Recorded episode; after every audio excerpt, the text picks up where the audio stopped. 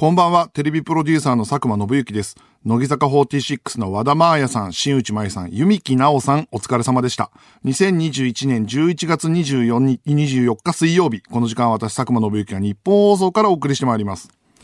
今週は、時間通りに、日本放送に到着いたしまして、はい、ほんと先週はね、ディレクターの斉藤からの電話で、電話出たのが2時半ぐらい。で、日本放送に到着してのが2時40分。そして、新内さんが乱入されたというか入ってこられた時に、さも聞いてたふりをついて、福田に逃がさねえからなっていう。俺思うんだけどさ、作家がパーソナリティに立つカンペとして、あんな厳しい言葉ある逃がさねえからな。逃げ切れると思うなよな。それでもう一回戻して説明をした上でいやちなみにスタッフの間ではもっとギリギリに電話して中継つなごうかって話もあったらしいね。まあそれは俺もわかる。その要は俺もラジオリスナーだから遅刻すんならしろよって、まあ、前さダイアンの津田が遅刻した時もさ間に合わなきゃよかったのにと思った気持ちもあったからそういうのもわかるよ。なんでやらなかったかっていうと俺がちゃんとしたおじさんだったから、普通に途中で心配になったって。あれ？まあ、ないと思うけど、万が一倒れてるとかないよねって言って電話したっていう、シャレになんないってことで電話した結果、ギリギリ間に合う時間だったっていう。だったら、2時とかに電話してきてほしいんだけど。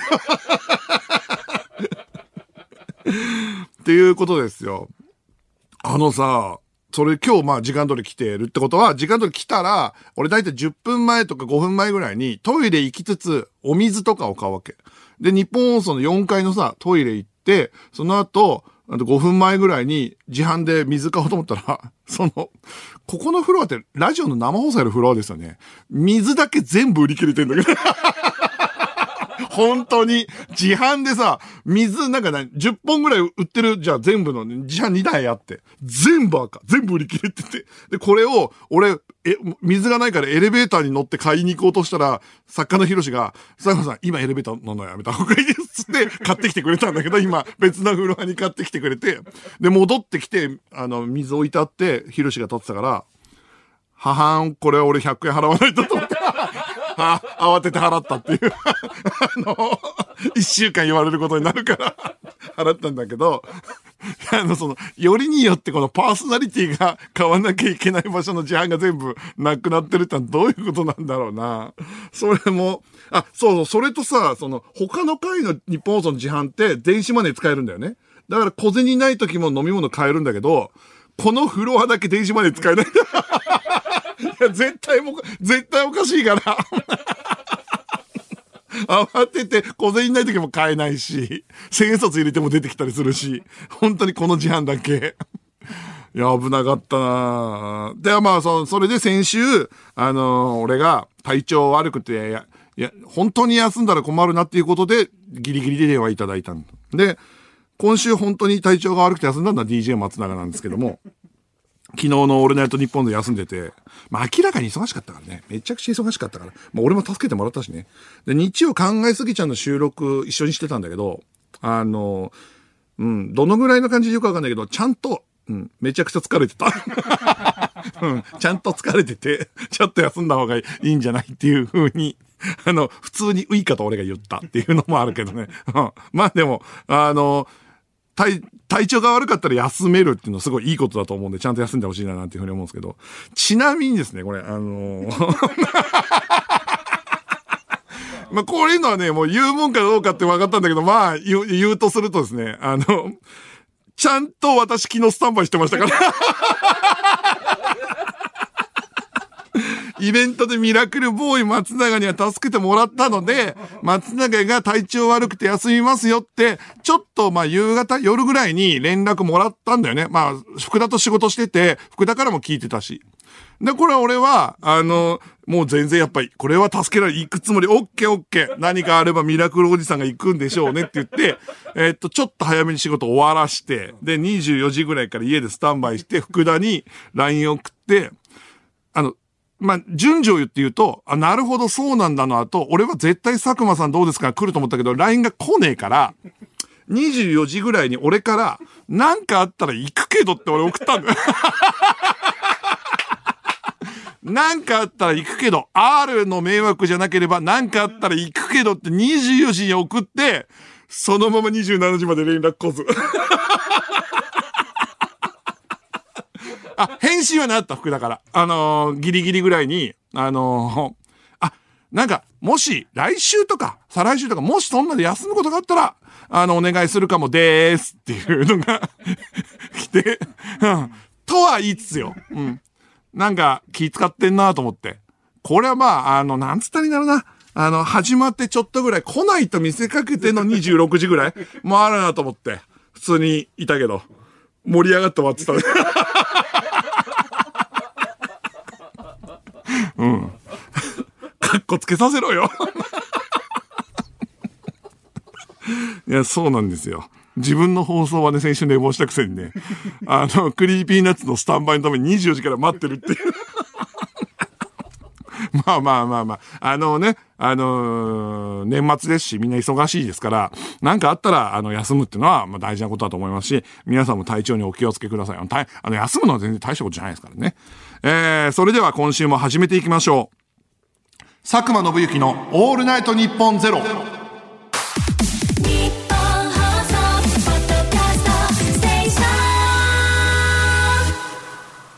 改めましてこんばんは、佐久間宣行です。毎週水曜日のこの時間は佐久間宣行のオールナイトニッポンゼロをお送りしていきます。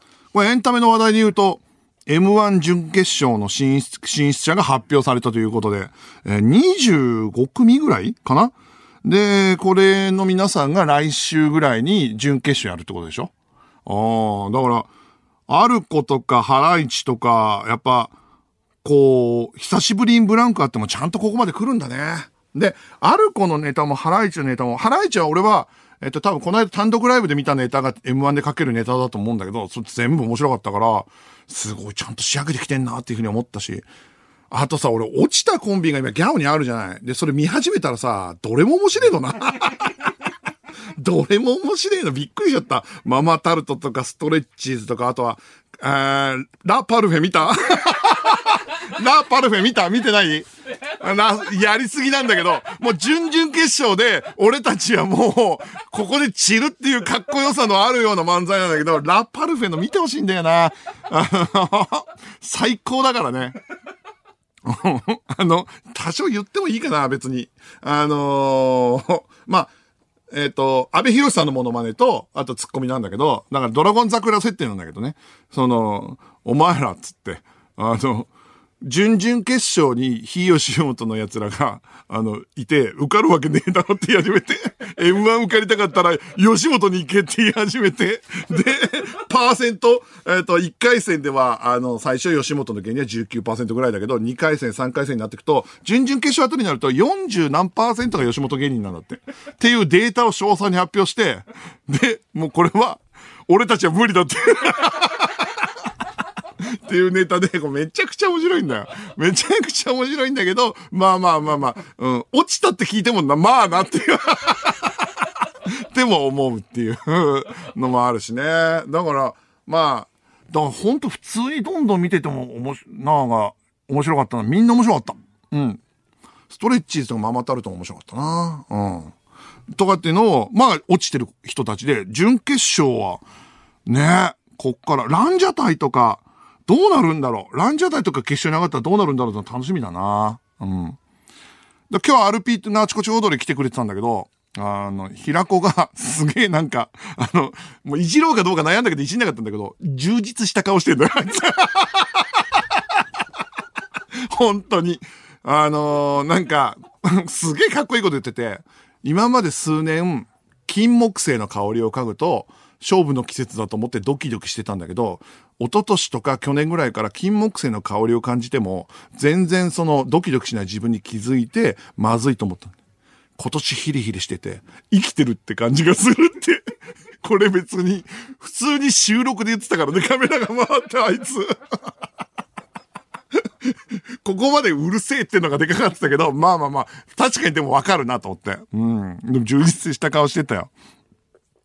そうだなぁ。どのコンビとかあるかなぁ。モグライダーが、3年前か4年前ぐらいに、俺ゴッドタンのこの若手知ってんのかで、みんな若手が認める芸人との天才1位で来てもらって、で、ともしげくんがそこまで、なんかガチガチでうまくいかなかったんだけど、ゴッドタン収録自体は。でも、やっぱすげえ面白いから、モグライダーが、ここに残ってるのはすごい楽しみだなと思うな。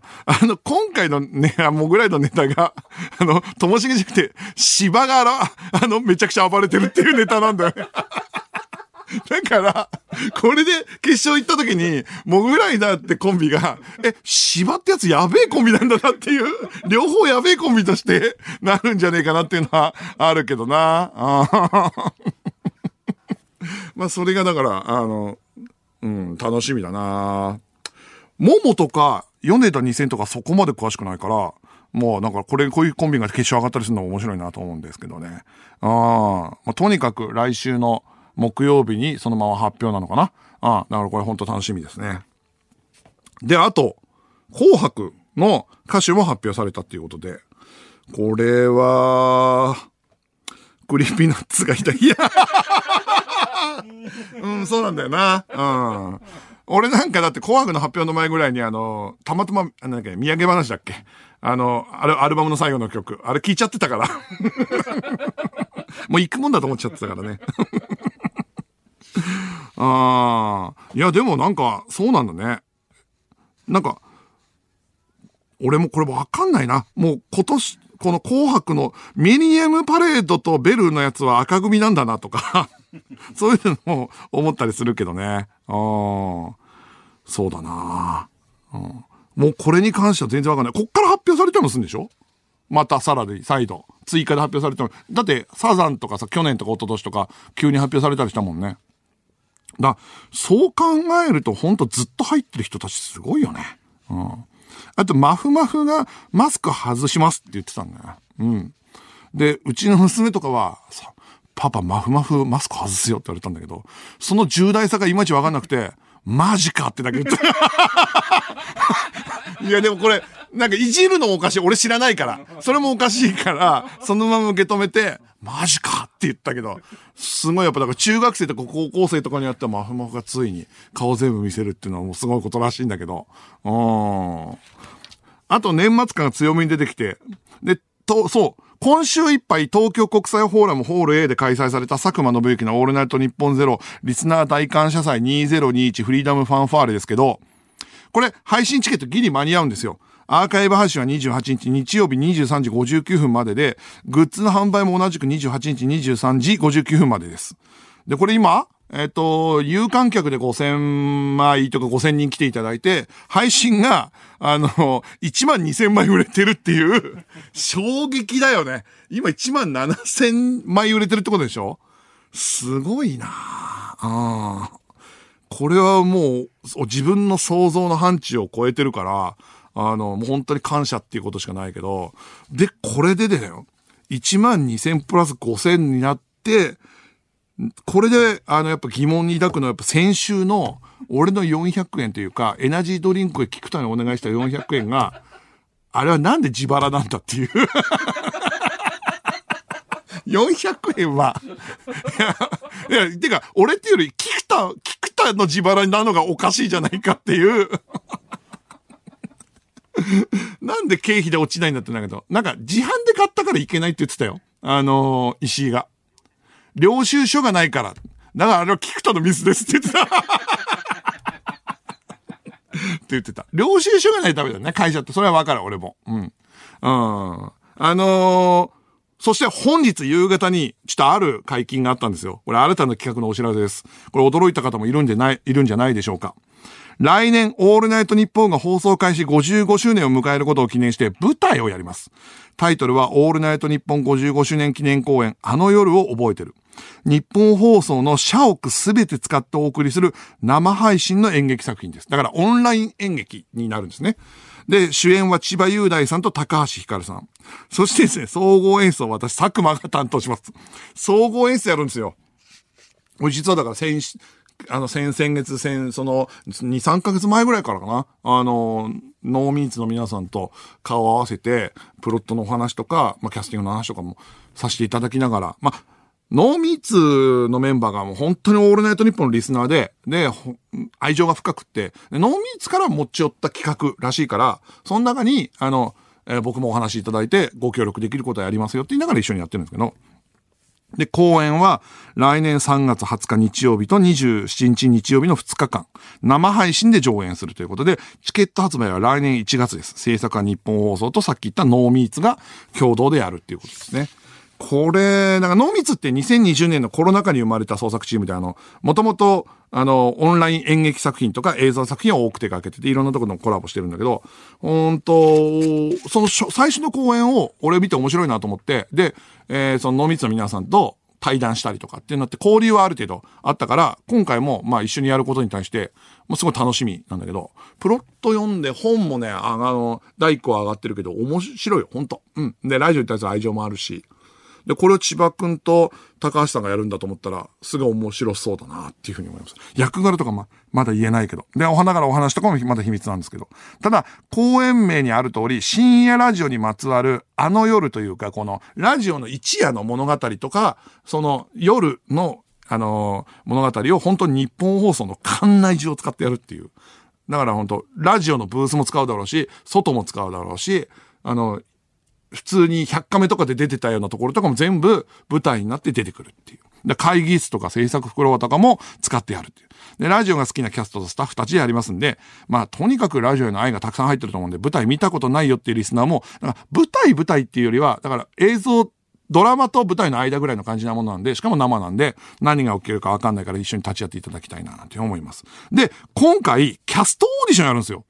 これね、主演千葉さんと高橋さんなんですけど、他のキャストまだ決まってなくて、結構重要なキャストもあったりしつつ、まあもちろんプロの役者さんも入ってくんだろうけど、オールナイトニッポンの55周年っていうお祭りだから、リスナーと一緒に作りたいっていうことになってて、で、今聞いていただいてるあなたもぜひ応募していただければ、オーディションに参加できるという形です。オーディションの締め切りは12月1日水曜日の23時59分。だからまだ1週間ぐらいありますね。詳しくは、あの夜を覚えてる公演の公式サイトとツイッターをチェックしてください。ぜひですね、興味のある方応募してみてください。高橋さん、千葉雄大さんとかと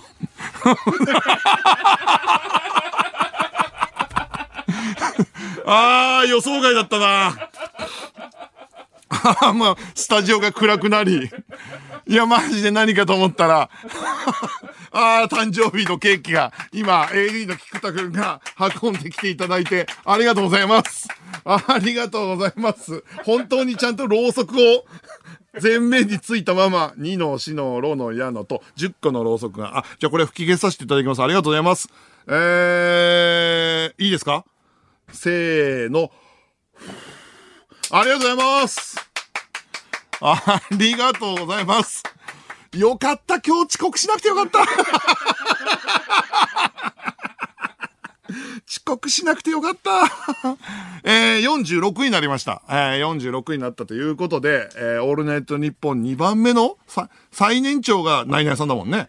だから2番目の、ね、年齢ということで、今年はですね、フリーになった年で45は本当あまりに激動だったんで、今年は、まあ、とにかく、まずね、1個、健康に気をつけるっていうのが一個と、あとはですね、来年なんかこう、まあ、ネットフリックスに配信されたりとか、結構お笑い以外のいろんな仕事もあるんで、もう本当にね、もうこれだけは思ってんの。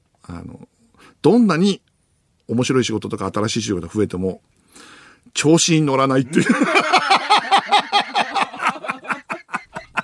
それだけはね、毎回ね、なんか、新しい仕事とかいただくたびに心の中でも、調子に乗るなよって。うん。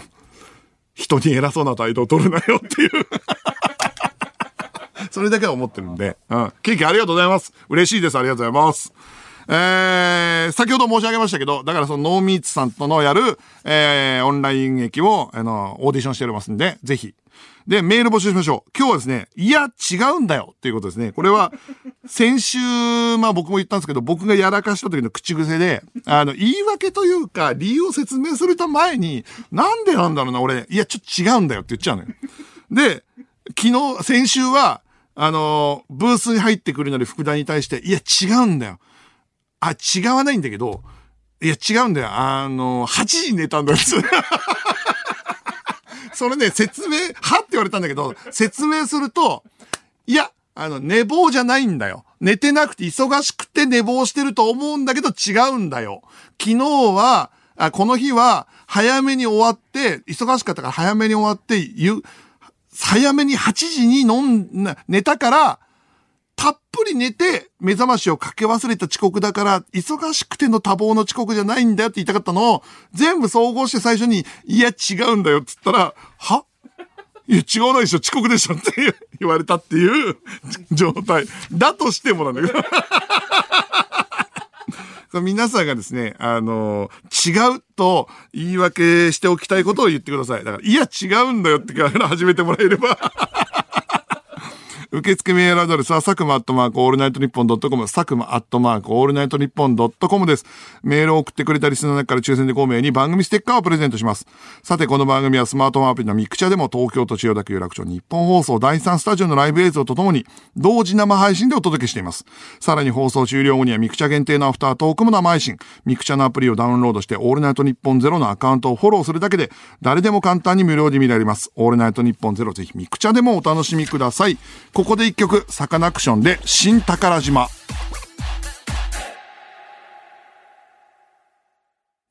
佐久間です。この時間は佐久間信之のオールナイトニッポンゼロをお送りしています。メール来ております。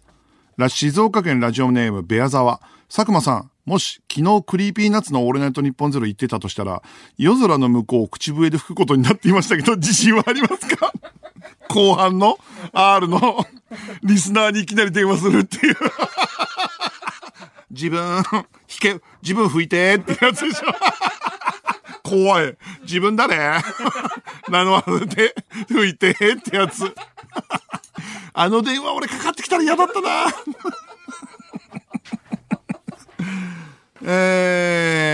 ラジオネームナイロンマスク。佐久間さんはいつもラジオのスタッフと飲んだことないと毎回嘆いてますけど、ないですよ。誕生日はやりますよね。そうなんだよね。勤務時間だけはやってくれんのな、誕生日のな。あと俺ちょっとだけ心配なのは、菊田がケーキ持ってきたじゃん。あれはちょっと経費になるんだよね。菊田の自腹じゃないよね。大丈夫ね。領収書もらってきてんだったら大丈夫ね。最終的に俺が払うことになったらもうわけわかんないからね。それも猶予だからね。いやー、誕生日、お祝いしていただいて、昨日のことなんですけど、ちょっとしたことね。昨日、福田とかと、YouTube、ノブロック TV の会議やってたの。リモートでね。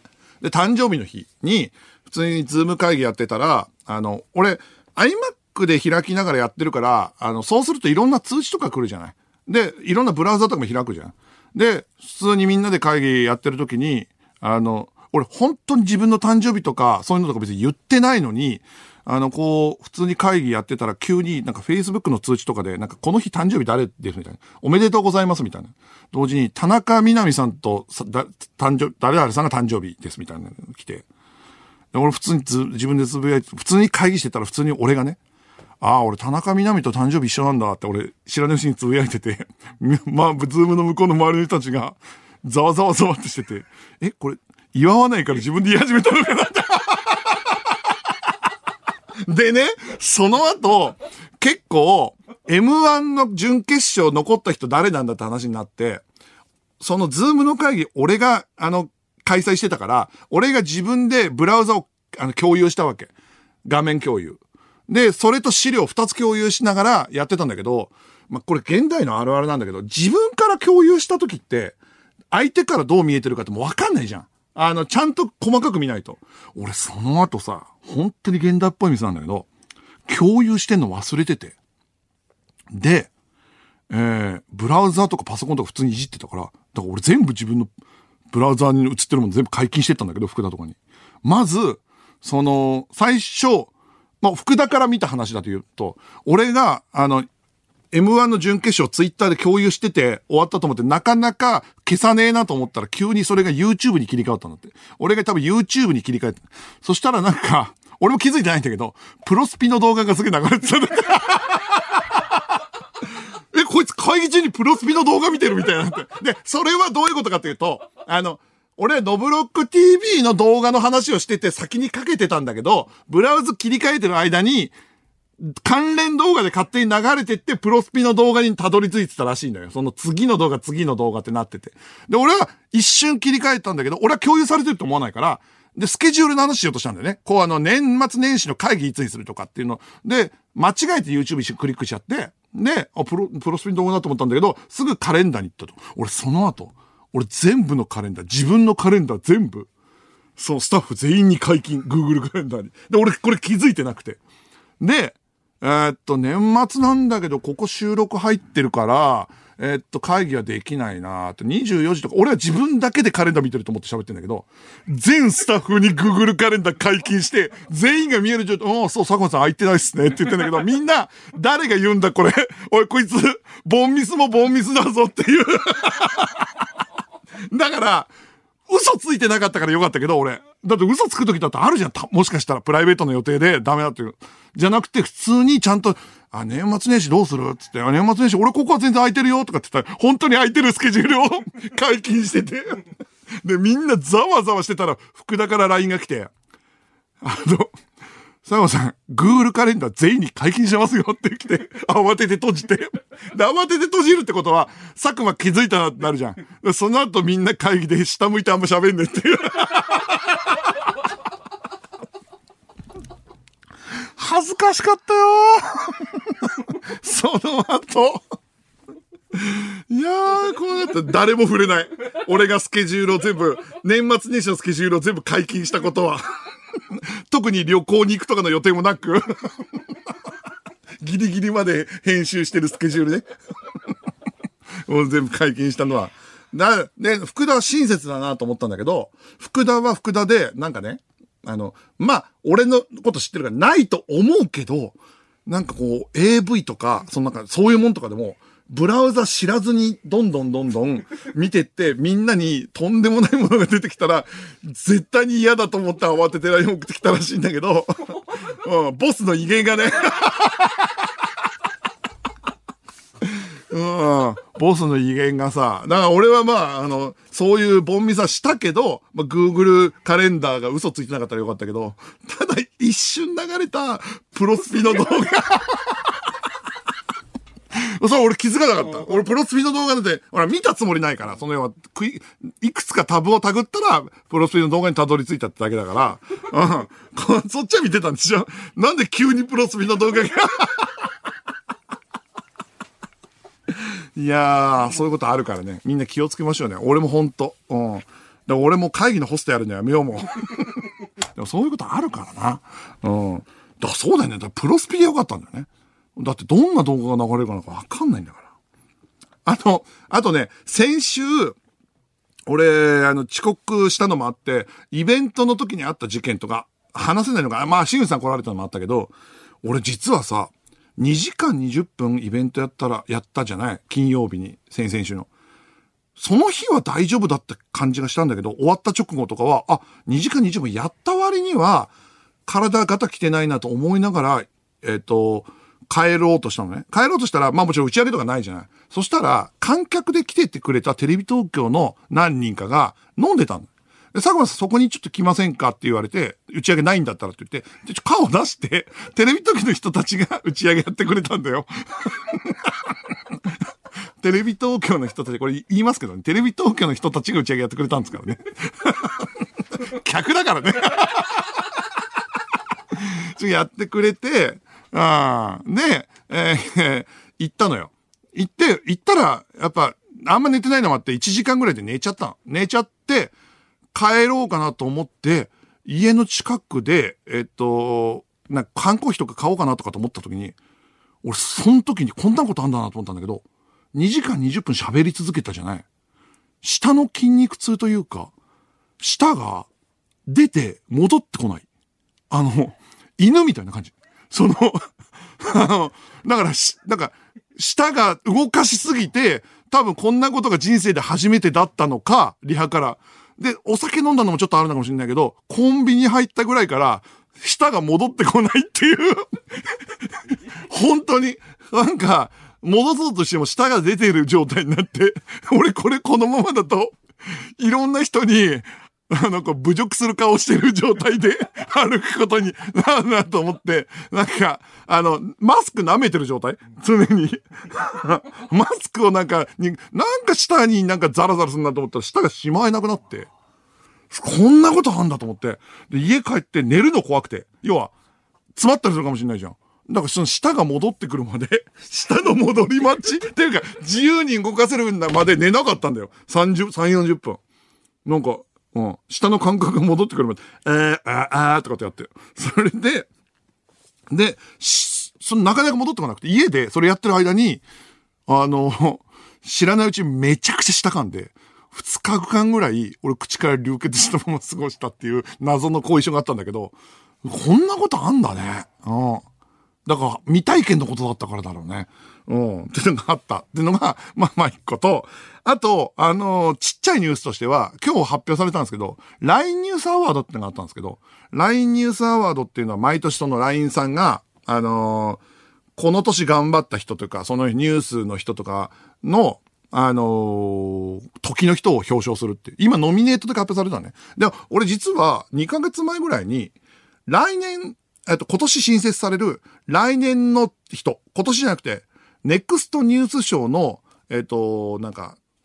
審査員というか、特別アドバイザーみたいなのやってもらえませんかと言って、佐久間さんが選んでくださった方を1人表彰しますって、3人アドバイザーやるんでって言われて、で、OK ですって言って、そこから1月後ぐらいに残りの2人が決まりましたって言われて、佐久間さんと一緒にその審査員やっていただくのは、つんくさんと岩井俊二監督ですって言われて、マジかと思って、で、1名ずつ選んでくださいって言われて、で、今、その選んで、まだ発表されてないんだけど、ということになってたら、今度、その自分でその選んだ直後に、1週間後に、佐久間さんって、LINE さんが連絡来て、佐久間さんもノミネートされました。どういうことですかって言ったら、文化人側で今年の LINE ニュースアワードの文化人でノミネートされましたって言われて、いや、俺自分で入れたんじゃないよ。いや、俺は、で、これはね、勘違いされるんだけど、俺が入れたのは来年の人。で、まあ、で、今年の人の文化人部門に佐久間さんが入りましたって、LINE さんも戸惑った感じで、入ると思ってないから俺にオファーしたんだよね。だってそうじゃん。エントリーしてるやつに選ばせるわけないから。だから二重になっちゃったんですけど、すいません。エントリーされたんですって言われて。で、見たら文化人枠、俺とガーマルチョバが。ガ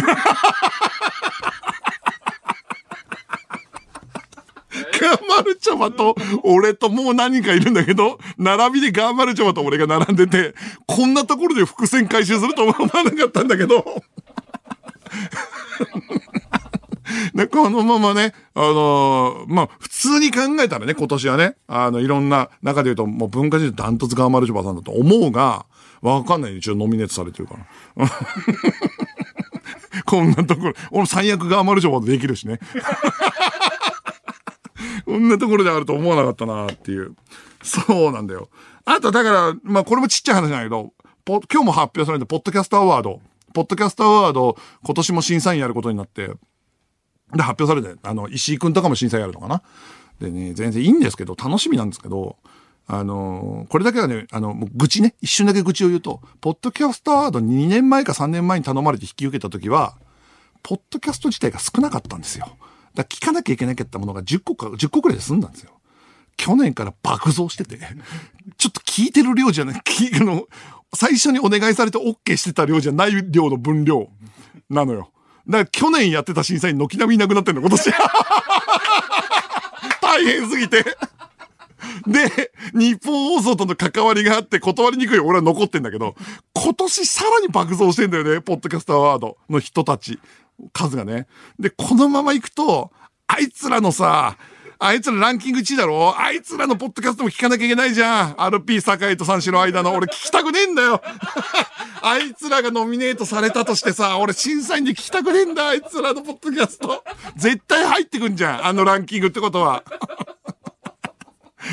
なんだっけ、83カタパルトライジングだっけ、うん、聞きたくねえなあいつらのポッドキャスト。あとね、キンキンでやった仕事でいろいろな話したいんだけど、土曜日に、日本放送さんと絡んだことで、サントリーのボジョレーヌーボーの配信イベントってのをやったんですよ。なぜ俺に来たのかわかんないけど、3日連続でボジョレーヌーボー解禁されて、月曜日が山ちゃんとオズワルド。で、火曜日が YouTube で人気のクッキングの、ご夫妻。で、最終日の3日目が、俺と、元 TBS アナウンサーの笹崎さんかな、あ、笹川さん、ごめんなさい。笹川ゆりさん。で、共通点がフリーっていうだけなんだよね。今年フリーになった人ってだけなのよ。で、だから、俺も笹川さんも、ちょっと戸惑いつつ始めたわけね。そんなに仲いいわけじゃないから。で、飲みながらって言って、ボジョレ飲みながら始めたんだけど、しかもボジョレだからね。いや、俺嫌いじゃないけど、まあいいよ、全然。で、詳しくないから。で、お互いふわふわしたまま始めたら、笹川さんが最初に説明されるわけ。今日はこういう段取りでやりますと。で、中盤ぐらいでボジョレー豆知識っていうのがあって、サントリーさんからは19種類ボジョレーが出てるんです。そのぐらいボジョレーの数ってあるんですよ。ここで言ってください。笹川さん、これはわかりました。これ私が言うんですね。って言ってオープニングトークで、ボジョレーの瓶見た後、俺が、ボジョレーってこんなにあるんですねって言ったら、笹川さん最初に、そう、19種類あるんですよって言って、俺絶対それって、違う、ここで言う話じゃないし、あとそれはサントリーさんが出してるボジョレーの方だから絶対違うんだよなと思いながら、そうなんだ。そこで訂正するのもおかしいから普通に流してって、で、豆知識のコーナーになって、笹川さんも自分で気づいた後、もう一回なかったことのように、サントリーさんからは19種類ってもう一回言い直したから、そこで俺と福田がもうさすがに手を挙げて、さっき間違って言いましたよね。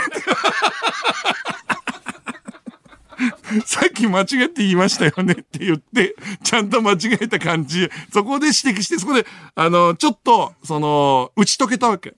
で、打ち解けたら、やっぱ笹川さんって面白くて、その後ね、ボジョレーに合うグルメのコーナーがあったのよ。グルメを紹介しなきゃいけないコーナー。で、俺もそれアンケートでもらってたから、こういうのピンポイントで言った方がいいから、じゃあ俺は、ラジオでも話したことあるけど、雲仙ハム、長崎の雲仙ハムは、焼いてもうまいし、それと豚肉が合うらしいから、ワインには。で、それどうですかって言ったら、福田も台本に入れてくれて、いいですねって言って。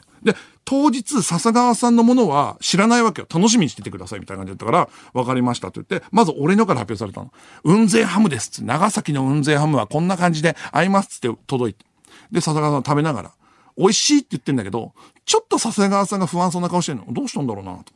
その後、ナレーションで、笹川さんが、ワインに合うって勧めたのは、餃子って書いてあって、餃子っての後、餃子とシューマイって書いてあって、広すぎんだろって。何も細かく指定しなくて、で、餃子って言ってね、その後スタッフが、餃子って言っていただいて、そこしか書いていたかなかったんで、こっちで調べて合いそうなものを持ってきましたって言ってるから、それはもうスタッフのおすすめなんだけどね。で、確かに合うんだけど、餃子とシューマイっていうアンケート、俺もうそれ我慢できなくて、笹川さんこれ芸人だったら、ほんと最低のアンケートですよっていう話をしたわけよ。で、その後、それで結構打ち解けた後、笹川さんと、初解禁エピソードみたいなのないですかって。ボジョレーが解禁だから。で、そこまで笹川さんって結構要は、可愛いポンコツぶりを結構出してて、笹川さん、もしかしたらアンケートというか、この後のエピソード弱いのかなと思って、どうすんのかなと思って、振った方がいいのかなって悩んでたら、笹川さん自分で急に喋り始めて、初解禁っていうか私自信ないんですけど、これ話していいかわかんない。さっきも弱いかもしれないですけど、つって、私オレンジレンジの、大ファンで、オレンジレンジのファンクラブの会員番号4番なんです。これすごくない？オレンジレンジ、前世紀のオレンジレンジの、もうほんと、大前世紀中にファンクラブが立ち上がってみんな繋がんないって言ってた頃に4番なんだよ。だから、下手すると、メンバーがやって入ってんじゃないから。メンバー6人か7人いるから、メンバー、笹川メンバーの可能性。で、これ本当に初めて話したんですよ。つって、それブランチとかでも話したことないんですかつったら、いや、ないんです。つって、笹川さん、あんたね、その、強さのエピソードの全てが間違ってるからっていう、それ話していった方がいいよっていう、っていう出来事があったんだよね。だからね、笹川ゆりさん、これからも追っかけてみてもいいと思いますよ。まだね、YouTube にあるんで、ボジョレーの配信のやつ、その瞬間見てみてください。テレビプロデューサーの佐久間です。この時間は佐久間信之のオールナイトニッポンゼロをお送りしています。サカナクアリウムっていうのはサカナクションのオンラインライブで音楽と演劇と現代美術みたいなのが組み合わさったですね。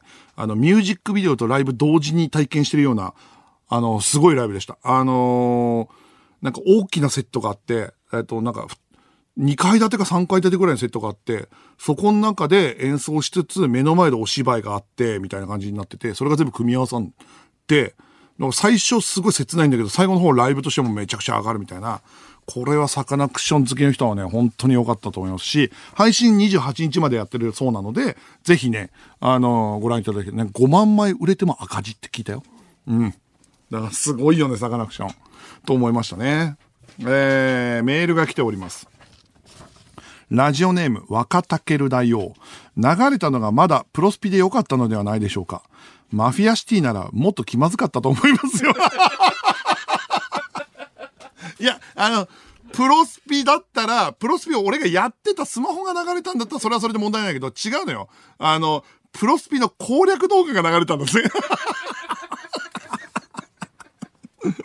別に今めちゃくちゃやってるわけでもないのに。はあ。そういうことってあるよね。関連動画で勝手にいっちゃうんだよね、YouTube って。うん。続きまして、ラジオネーム、犬のしっこで育つ草。間、堺のポッドキャストですが、最近まともなリスナーが、小宮平子じゃないんかいと気づき始めたのか、リスナーがさらに濃くなり、普通にトップ陥落してます。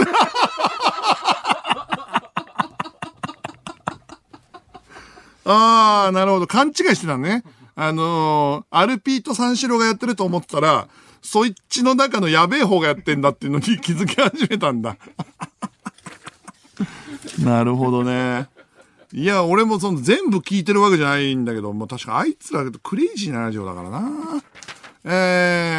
続きまして、いや違うんだよね、メールですね。静岡県ラジオネーム自主規制。いや違うんだよ。リラックマのペットボトルケースは親が当ててきたやつなわけで、自分のやつじゃないんですよ。わあ、こういうことあるね。ああ、わかるわかる。あ続きまして、北海道室千代チュロシ。いや違うんだよ。居酒屋で合コンして焼き鳥の盛り合わせを頼んでできるやつだと思われたくて串から肉を取り分けようとしたら砂肝がギチギチに固定されてたもんで力入りすぎて取る時の勢いでお皿がガチャーンとなっちゃったんだけど、この砂肝の抵抗力がすげえんだよ。わかる。これもうほんとあるあるだよね。合コンだけじゃない。そのなんかね、友達同士で飲む時にも焼き鳥ね、人数分頼んだら多いからって言って分ける。でもこれね、おじさんになってくると、もうレバーはお前が食っていいみたいになってくるからね。これ30代ぐらいまで綺麗に分けるの。おじさんになってくると、分けて冷めるより、もう熱々のうちに好きなやつが食っていいってなって、真っ先に砂肝とか、俺は砂肝じゃないけど、俺の場合は真っ先にレバー食ったやつのことを絶対許さない。結局許さないんだけど、おじさん40ぐらいになると、分けなくなる。まあ、コロナもあるからね。分けなくなってんだね。三重県ラジオネームリリースウィーク。いや違うんだよ。てっきり漫画は読んでるよって言ったから全巻読んでると思って話をしたのよ。かと思えばまだそこまで読んでないって分かって、結果的にネタバレしちゃったみたいになったわけ。これもあるな。うん。家族間でもあるもん。だったから、俺と娘が呪術廻戦全部読んでて、奥さんはそこまで読んでない。なんかグロいんでしょみたいな感じで、最初しか読んでない時に、その、中盤にどういう展開があるかみたいなこととか、なんかこいつは実は、みたいなとか全部話して、俺と娘で盛り上がって、3人の飯の時に、嫁だけめちゃくちゃキレてるっていうこととかあるからね。これあるというか、ちょっと待って。これめちゃくちゃいいコーナーじゃないいや、違うんだよから始まる。これめちゃくちゃいいコーナーじゃないこれ。どういうことこれちょっと待って。これ、なんかどんな、なんかネタも収容できる上に、いや、違うんだよから始まって、いいのね。だってこれ単発で来たわけにすげえいいネタばっかりだもんね。そんだけ俺が変だったって。いや、そうだわ。これコーナーいけるな。いや、違うんだよって。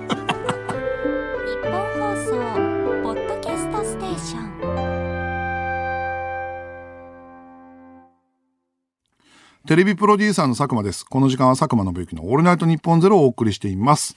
では、明治とのコラボコーナーに参りましょう。企画書は甘いラブレター。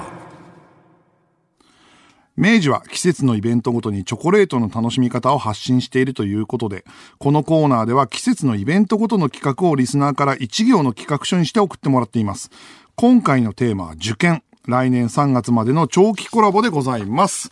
受験とチョコレート、確かにさ、受験勉強してるときさ、なんか甘いもんちょっと食べるの、いや、食べてたよね。1枚目です。ラジオネーム、母を訪ねてサーゼンリー。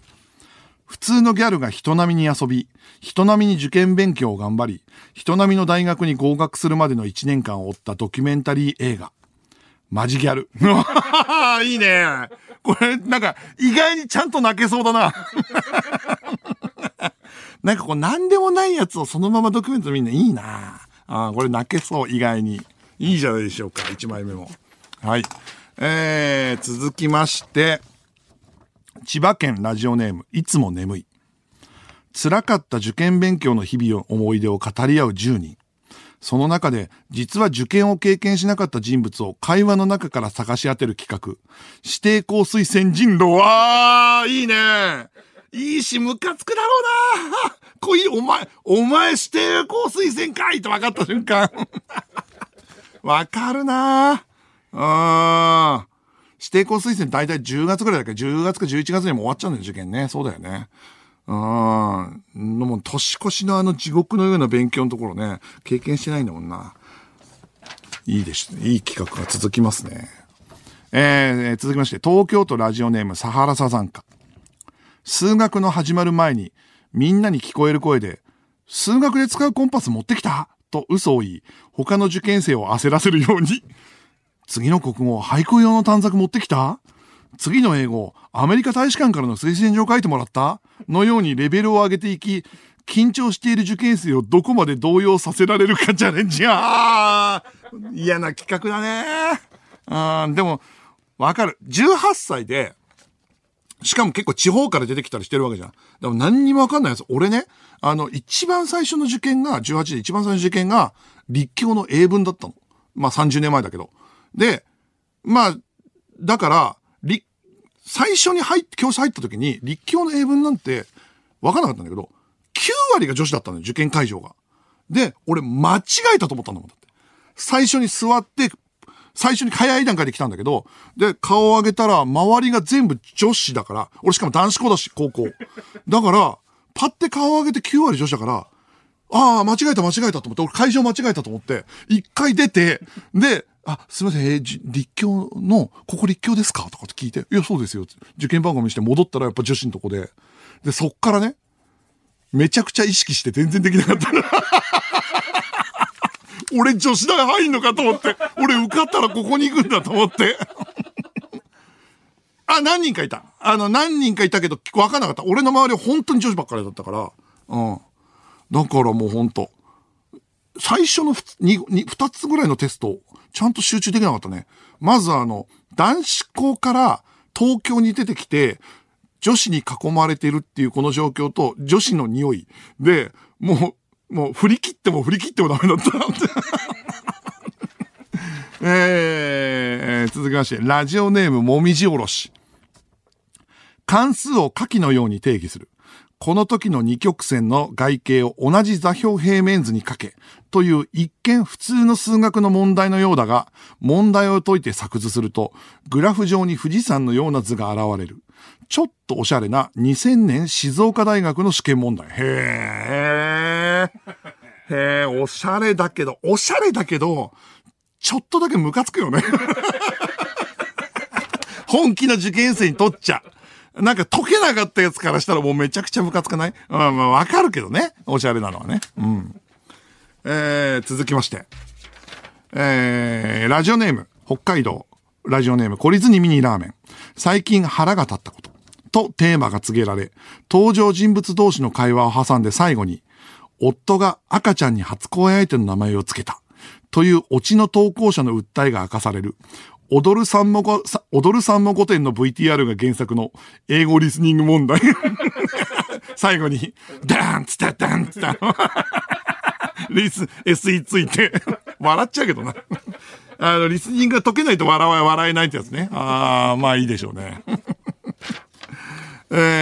東京都、ラジオネーム、前年踏襲戦士コピーマン。マークを外すのがうまいがゆえに、センター試験で点が取れない。メッシ。ああ、こういうのちょっと気になりだすと、サッカーが好きで、メッシとかお守りにして受験を受けに行く人だっているかもしれないからね。そうなるとマーク外すの、点決めるからとかじゃなくて、マーク外すからっていうので、確かに持ってくの嫌になっちゃうかもしれないな。何でも縁起だもんね。千葉県、ラジオネーム、ボレイバル。それは東京都にある大学ですか？偏差値は50以上ですか？スポーツが強いですか？小島よしおの出身校ですか？あなたの目指す大学は早稲田大学ですか？と言ってくる進路指導部のアキネーター。面白いじゃん。いや、先言うからっていう志望はっていう。ちょっと待ってください。こっちで当てるんで。それは東京都にある大学ですか？50以上の。はい。はい。スポーツですか？それは慶応大学ですか？当たってます。あなたはいけませんとか言われるでしょ？そりゃ当たるよって。やだなぁ。あとアキネーターのあいつの顔に指導されるのやじゃん。あの顔に。やだわぁ。香川県ラジオネームガイルガーゴイル。試験範囲の山が外れ、さて、面白くなってきやがった。とつぶやく、次元大介。うるせえ。黙れよっていう。焦れお前はっていう。半笑いでね。半笑い面白くなってきやがったっていう。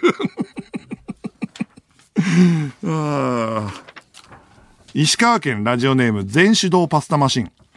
午前に大阪、午後に東京の栄養入試と試験日が被っていることに気づくも、ヘリコプターで万事解決する泉元也。解決するいつの話これ25年とか30年前の出来事だよ、これさ、いやちょっと年齢的な、20歳のやつが帰ってきてんだけど、お前生まれる前の話だよ、これ。伝説じゃん、もうそれは。落ちろ、そんなやつはもう。まあ、面白い。ということで今週は以上です。今週のベスト企画メールは、でもこれかな。面白かったのはこれかな。あなたの目指す大学は早稲田大学ですかと言ってくる進路指導部のアキネーターです。千葉県ラジオネームボレイバル。このベスト企画を使用した明治とのコラボツイッターキャンペーンも行っています。詳しくは番組ツイッターをご確認ください。そしてコーナー内で呼ばれたリスナー全員とメールを送ってくれたリスナーから抽選で3名に受験勉強にお勧めしたい明治チョコレート効果をプレゼントします。カカオ 72% と 86% のパウチ10個セット。チョコレート効果はカカオポリフェノールをたっぷり含んだ健康を考えるチョコレートですということで、10個届くのやっぱすごい嬉しいよね。さて、引き続きメールをお待ちしております。来週のテーマも引き続き受験です。明治のチョコレート、チョコレート効果のプレゼントもありますのでお楽しみに。受付メールアドレスはsakuma@allnightnippon.com、sakuma@allnightnippon.com、メールの件名にラブレーターと書いて送ってください。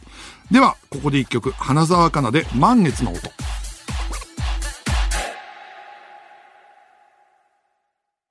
テレビプロデューサーの佐久間です。めちゃくちゃ面白いな。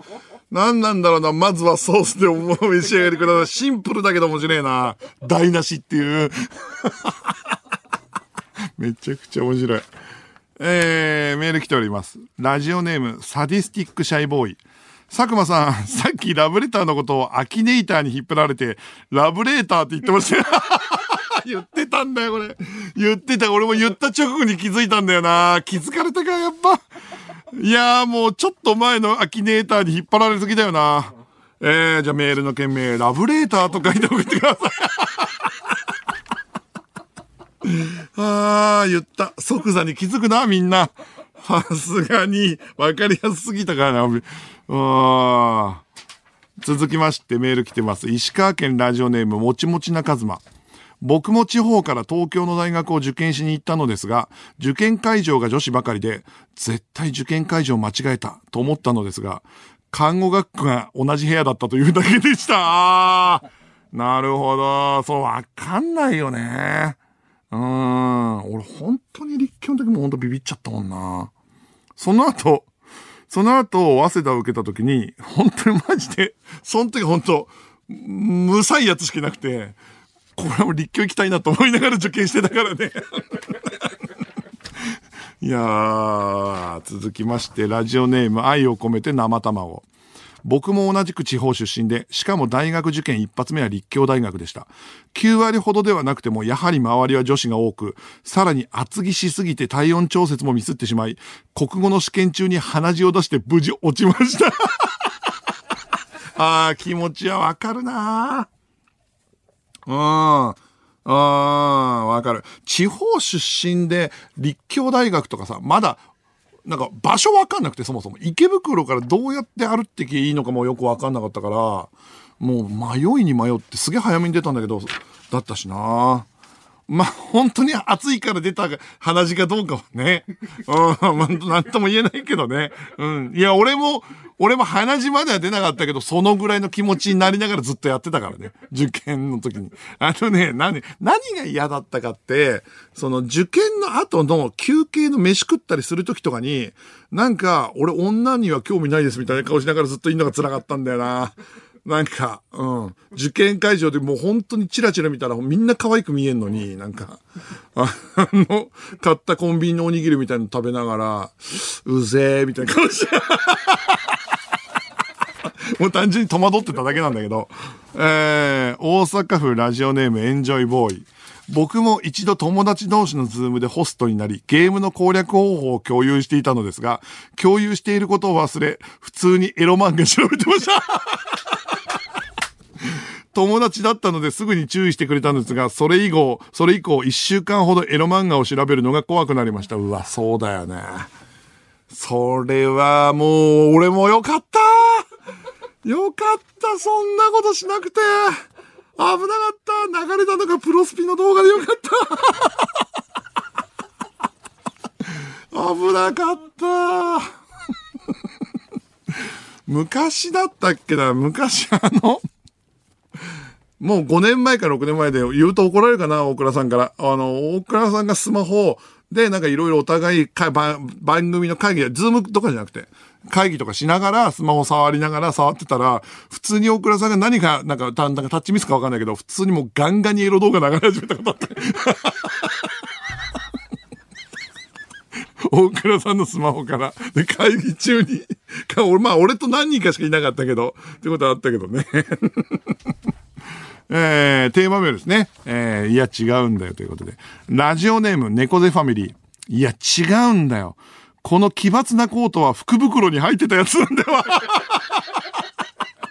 わかる。これ大学ぐらいの時あるな。社会人になってからは、なんか福袋のコートとかってサイズも合わなかったりするから買わないけど、大学生の時とか買いに行くよね。そうするとほんと真緑のコートとかたまに入ってんだよな。俺なんて友達と福袋一回買った時に、俺が住んでたところの近くに、なんかベネトンがあって、ベネトンの福袋を友達が買うっつって、いや俺ベネトンはそもそも原色が多いからやめた方がいいんじゃねえかって言って、ベネトンの福袋みたいなのあったら、ほぼ、なんか、あんなにカラーが違うベネトンなのに、ほぼ緑だった全部。だから、緑で全部コーディネートできるようなものがあったんだけど、ラジオネーム、ノーマルの丸。いや違うんだよ。ちょっと多めに買っといてさすが先輩と思われたかったんだけど、まさか予定より5人多くてちょうどシュークリーム1個足りなくなったんだよ。いや俺の分いいからみんなで食べてよ。あーあるあるだな。あるある。編集所とかに持ってこうとすると AD 思ったより多かったりするし、まあわかるわ。こういう差し入れって難しいよね。未だに俺演劇とかの差し入れとかも何をどのぐらいの分量かって言ったら喜ばれるのかわかんないもんだって。はい。東京都ラジオネームモハンクライフ。いや違うんだよ。弁当の卵焼きがハートになってんのはお母さんの趣味なだけなのよ。いやこれ違わない全然。お母さんの趣味なんだから。いやいいですね。いや違うんだよ。いろんなパターンありますね。ラジオネームすずりの涙。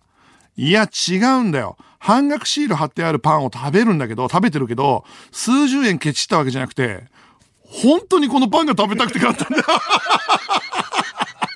あー、わかんないではない。食べたいパンが半額だった時に、別に、ほんのちょっと嬉しい気持ちと、いや別に半額じゃなくても買ったから余計なことすんなよ、みたいな時の気持ちもわかんないではないね。これいいメールじゃないでしょうか。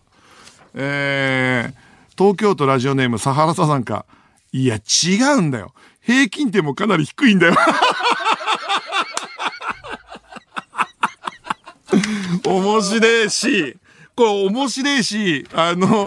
んなん娘と会話した記憶最近あるな。タイムだったような気がするけど、いや平均とタイムもみたいな。あったな。これはわかるわ。うん。俺、免許合宿行った時に、別に免許自体は全然普通に一発で取れたんだけど、俺仮免だけ学科で落ちたんだよ。で、その時に親父金出してくれてるから、いや違うんだよ。なんか、結構、みんな落ちてて、っていう。いや、嘘つけって言われて。そんなこと言ったな。ちょっと待って、これなんか、本当にコーナーやってるぐらい来てんだけど。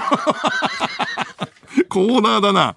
引き続きメールをお待ちしております。受付メールアドレスは、sakuma@allnightnippon.com、sakuma@allnightnippon.com です。ここで一曲、テイク M で、Leave My Planet。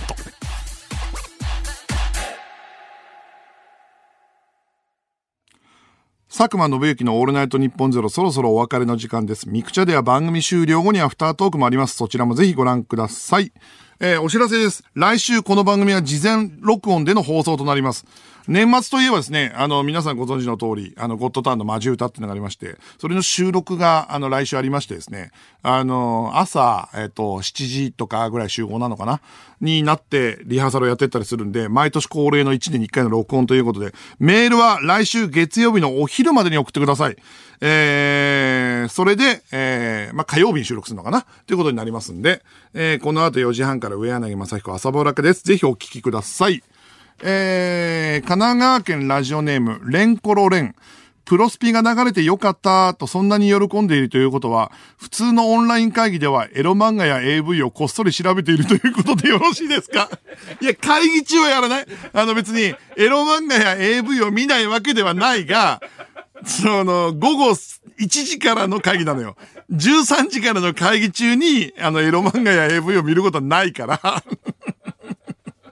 ないですから。ただ、13時からの YouTube で関連動画とはいえ、マジでプロスピの攻略動画、ダルビッシュセレクションの選手の実力みたいなやつを見てるっていうか流れたのもクレイジーだけどね。福岡県ラジオネームおつかれんこんトルティーヤ。僕の野球部の顧問は練習風景をタブレットで撮影していたのですが、ここのフォーム見てみろとタブレットを見ると銀玉のデジタル漫画でしたちなみに僕のフォームは取れてませんでした。まあわかんないではないな。わかるわかる。まあ青春高校の時とかにアイドル部の人たちがずっと振り入れしてて、でも永遠にやってる時あるのよ。でそれを俺にやれることは何にもない時に、スマホの動画で、彼らの振りを撮ってる振りをしながら、漫画読んだことあるよ。ちょっとだけね。ジャンププラスを読んだことありますよ。バースデースペシャルということで、おかげさまで、もう無事誕生日になりまして、イベントも終わって無事誕生日になりまして、こっから怒涛の年末に突入するんですが、松永県もありますけど、皆さんもお体気をつけてください。僕も、自分のことはケアしながら無理せず、でも面白いことをやっていきたいと思います。来週も楽しい放送を一緒にできるように、録音ですけども、はい、思っております。野郎ども、港に別れを告げろようそろうテレビプロデューサーの佐久間宣行でした。